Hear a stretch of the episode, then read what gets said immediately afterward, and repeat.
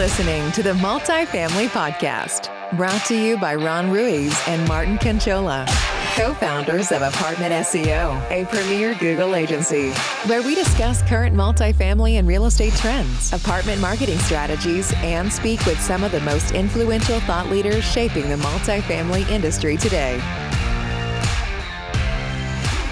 All right, welcome back to the Multifamily Podcast with Ron and Martin. All right, I am super excited about today's show, but before we jump in, what's been going on, Ron? Well, hello, hello, everyone. Hello, Martin. Good to see you. Good to chat with you again. Um, it's August, late August, uh, end of summer. Q4 obviously is approaching very fast. I cannot believe we are uh, towards the latter home stretch of 2022. Uh, the economy is wild. Interest rates are up. Mm-hmm. Uh, single family real estate uh, market is what quote unquote slowing down. Yeah. Uh, let's see how that works. The worldwide uncertainty. It's a lot going on, right? Oh, and yeah, obviously. Meanwhile, apartment SEO continues to grow across the country. Super excited for all of our listeners to meet our new hires coming on board in our sales and account management team. Have about six plus just this month and next alone that just are joining the team. So a lot of things going on. yeah, definitely excited. And plus, we're going to be prepping to have some of our own team members on the multifamily podcast to share some of their expertise and experience in the field. Totally. That's going to be great. So, yeah. So, the first topic today is around an article that you actually sent me, Ron, and we thought it would uh, be great to share with our audience. Its focuses around the multifamily sector needing 4.3 million apartments by 2035. And the source of this was propmodo.com. And then we will be getting into some big Google updates the multifamily industry needs to know about. Uh, things are always shifting in Google land, so it's important to stay in the know. So let's get right into it. So, for the first article that we're going to be reviewing together, uh, multifamily sector needs to add 4.3 million apartments by 2035. And the source was from propmodo.com. It reads In order to meet the projected demand for housing in the US, 4.3 million apartments must be added by 2035, according to a new report from the National Apartment Association and the National Multifamily Housing Council. The projected total includes 600,000 units that are needed just to bring the five plus rentals, buildings with five apartments or more, back to the equili- equilibrium. Yeah, so according to page the 193 page report, 600,000 apartment deficit is obviously a direct result of the lack of construction that has occurred in the wake of the 2008 financial crisis. Uh, the deficit has obviously snow, uh, since snowballed into a much bigger problem that we're all feeling. And due to the underproduction of housing, apartment rents obviously have risen. We're going to go into some stats, but in some cases, upwards of 25% since last July alone. Uh, and obviously, affordable units, as we know, have continued to dwindle, which we need a lot more of those. In fact, 4.7 million apartments with rents of over $1,000 a month or less have vanished from the market. So a lot going on there. Yeah. So apartment demand continues to be driven by population growth, young workers leaving their parents' homes, older people downsizing from home ownership, and immigration. The report speculates that demographic growth will push demand for another 3.7 million new 5 plus rental properties through 2035, or an average pace of about 260,000 apartments per year. But in addition to a newly constructed units resulting from net new demand, a sizable amount of the new rental housing builds will also need to replace aging buildings. Over half of the 5 plus rental stock was construct- constructed prior to 1980 in 14 major US cities. And you know what I thought about just now is that I remember seeing a news article recently that uh, skilled labor is actually down as a um, as a job source. So anybody listening who has family or friends that want to get into that industry, they were saying how there's such a need. Obviously, there's such a need for just uh, multifamily housing, let alone other housing, to uh, meet the demands. And if we do have a skilled labor issue now or in the future, you can only imagine that any stats that we're sharing, according to these articles, um, could be even um, more catastrophic. So get out there for those that are skilled enough. I, I don't know how to hammer a nail in if you paid me, but I'll figure it out. Yeah, I'm definitely surprised by the stat. You know, the needing larger family style apartments. I know it's pretty uncommon to see five plus bedroom apartments. Normally, we are seeing studio one, two, three, maybe four bedroom, um, but five plus is really kind of pushing it. Um, so yeah. So any thoughts there on on how maybe the multifamily industry or maybe other companies might be solving this problem? Yeah, no, for sure. Obviously, I think that's why we saw the rise of single family home rentals with companies such as Tricon and Invitation Homes. Um, it, it, you know, back in the 2008 financial crisis, when there was a bunch of homes coming back and people were were losing them in droves, the banks had to like offload them, and there was some very smart people out there. I know you and I talked about it back in the day about like just you know buying a couple. well, they bought tons, and it started as a temporary solution, but it really turned into a full time business model. And I think that was the solution for the residents um, and also for the lack of multifamily supply. So I, I, really believe that while we do have the house multifamily housing shortage, overall some of it has been absorbed in the single family, and it does represent um, the larger three plus bedrooms that you guys that you talked about. Um, especially if people are like you know shacking up together. Definitely, and Tricon and Invitation Homes. If uh, any of your team is listening out there, we'd love to have maybe the CEO or um, one of your team members on the show to talk more about single family and totally. what's going on there a lot to learn there. Yeah. So continuing on with the article, the study does point out some regional variations. Texas, Florida, and California will account for more than 1.5 million new housing units or 40% of net new demand through the year 2035. However, secondary cities typically take the lead in terms of percentage growth. It is, it is anticipated that growth in Boise, Austin, Las Vegas, Raleigh, Orlando, and Phoenix will be at least twice as fast as the national average. Yeah, and, and other markets included Nashville, Austin, Charlotte, Raleigh, Jacksonville, Orlando, Phoenix, and of course Denver. With obviously Nashville, woohoo, mm-hmm. Austin, and Phoenix experiencing the strongest ramp up in total deliveries. Uh, definitely Tampa, Las Vegas, and Dallas. A lot of these names you guys know. A lot of cities you should, you're probably not surprised in, but they're actually big migration winners. But they haven't ramped up deliveries on the new units. So while people are moving there in droves, um, they again, there's just a natural supply issue going on. But overall, several markets will receive plenty of product into this year. So let's hope there are no more delays with permits and all of the above. mm-hmm. Yeah, and you, when we are seeing a big boom in like places like Texas and Vegas, um, but again, you know, with climate change, I think that'll also probably make some things happen as well. Like we just saw Dallas have a thousand year flood and so if you saw some of the news on that with how it looked in Dallas, you know, some of those changes, some of it maybe other areas getting too hot to bear, um, you might see people start migrating into different areas, um, you know, where maybe climate change is not so much affected. So yeah, and the West and the West needs that water, mm-hmm, like California, where we're based out of. So uh, the dynamics of the multifamily market have changed. Population trends, migration patterns, aging infrastructure, and underbuilding have all culminated into a full on housing crisis. The lack of affordable housing is presenting an opportunity for multifamily developers as a massive supply of homes are and will continue to be needed in the United States. So, hopefully, more supply can be created to keep up with rental demands and keep prices from rising too fast. Um, so, I know we have, um, Ron, you can share some of the stats that you have from the one other webinar that we recently attended uh, with Zonda. Yeah, Zonda's a great. I always reference them. If you guys haven't joined them, you should uh, sign up for their email alerts. Um, they do a lot of like single family and multi-family housing, and actually economic um, updates, typically quarterly and or for the year. So I always get a lot of my intel and insight from there.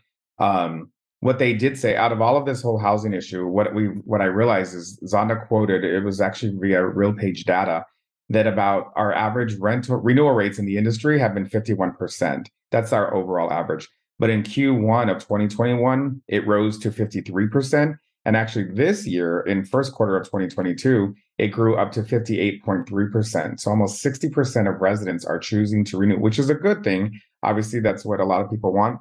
It's also afforded the ability of raising rents, as I mentioned earlier, um, upwards of 25% just since last July with the overall average right now being about a 10% increase. So I know for a lot of the owner operators out there, or even third party managers, everybody listening that's in the industry, that's the life you've been living. It's been a very fast life.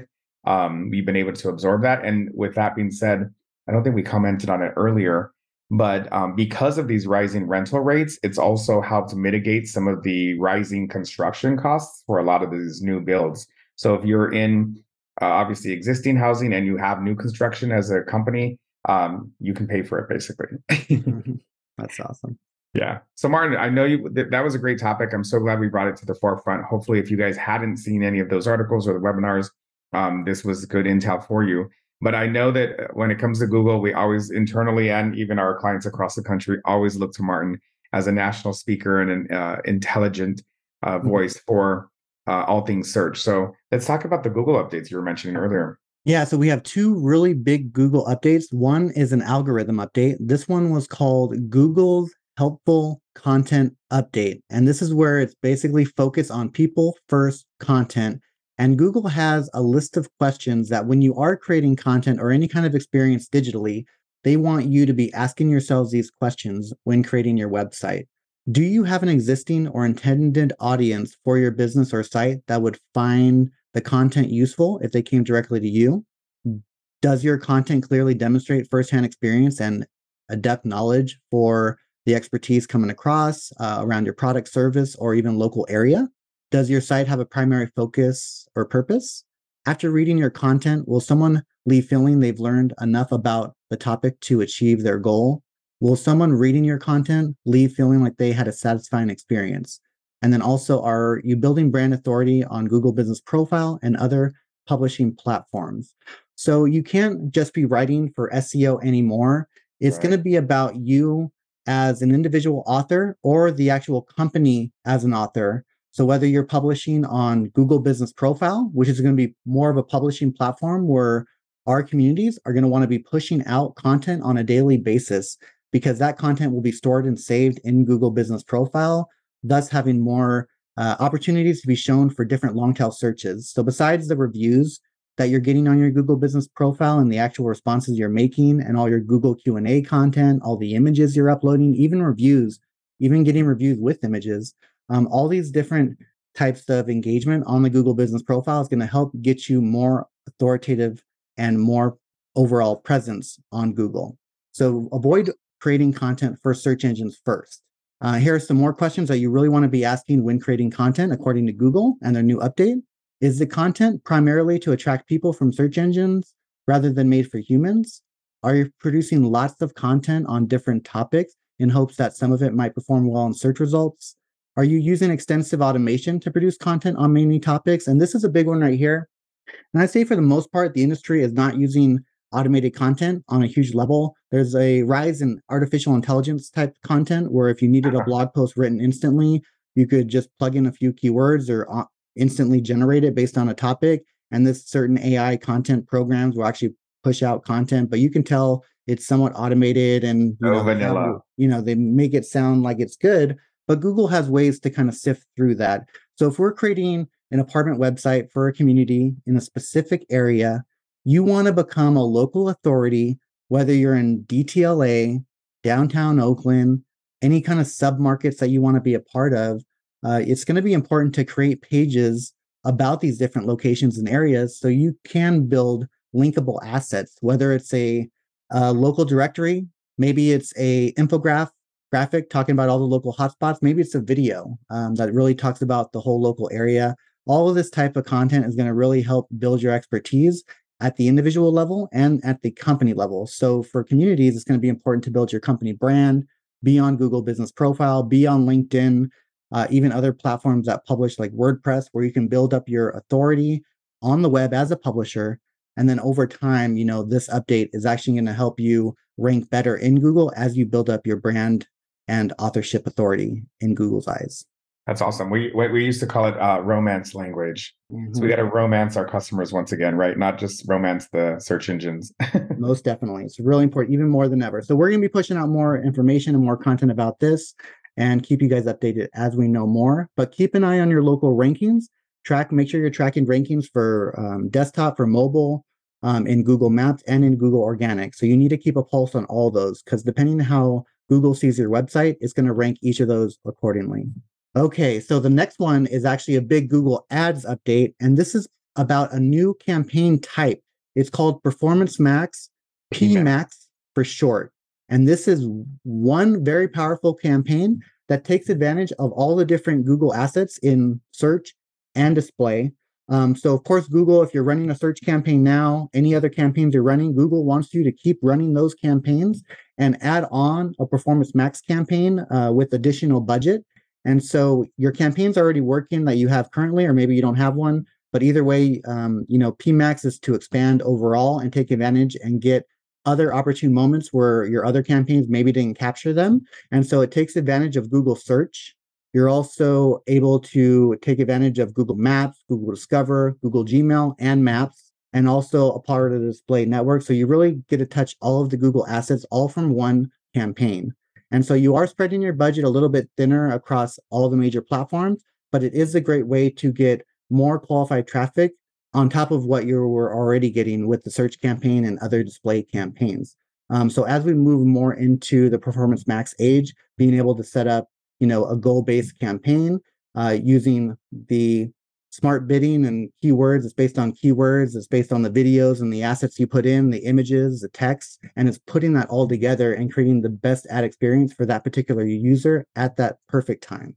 So That's there's awesome. definitely a lot of fun things coming down the line with Performance Max. And again, we're going to be getting uh, more of our clients into Performance Max, uh, setting them up, launching their campaigns.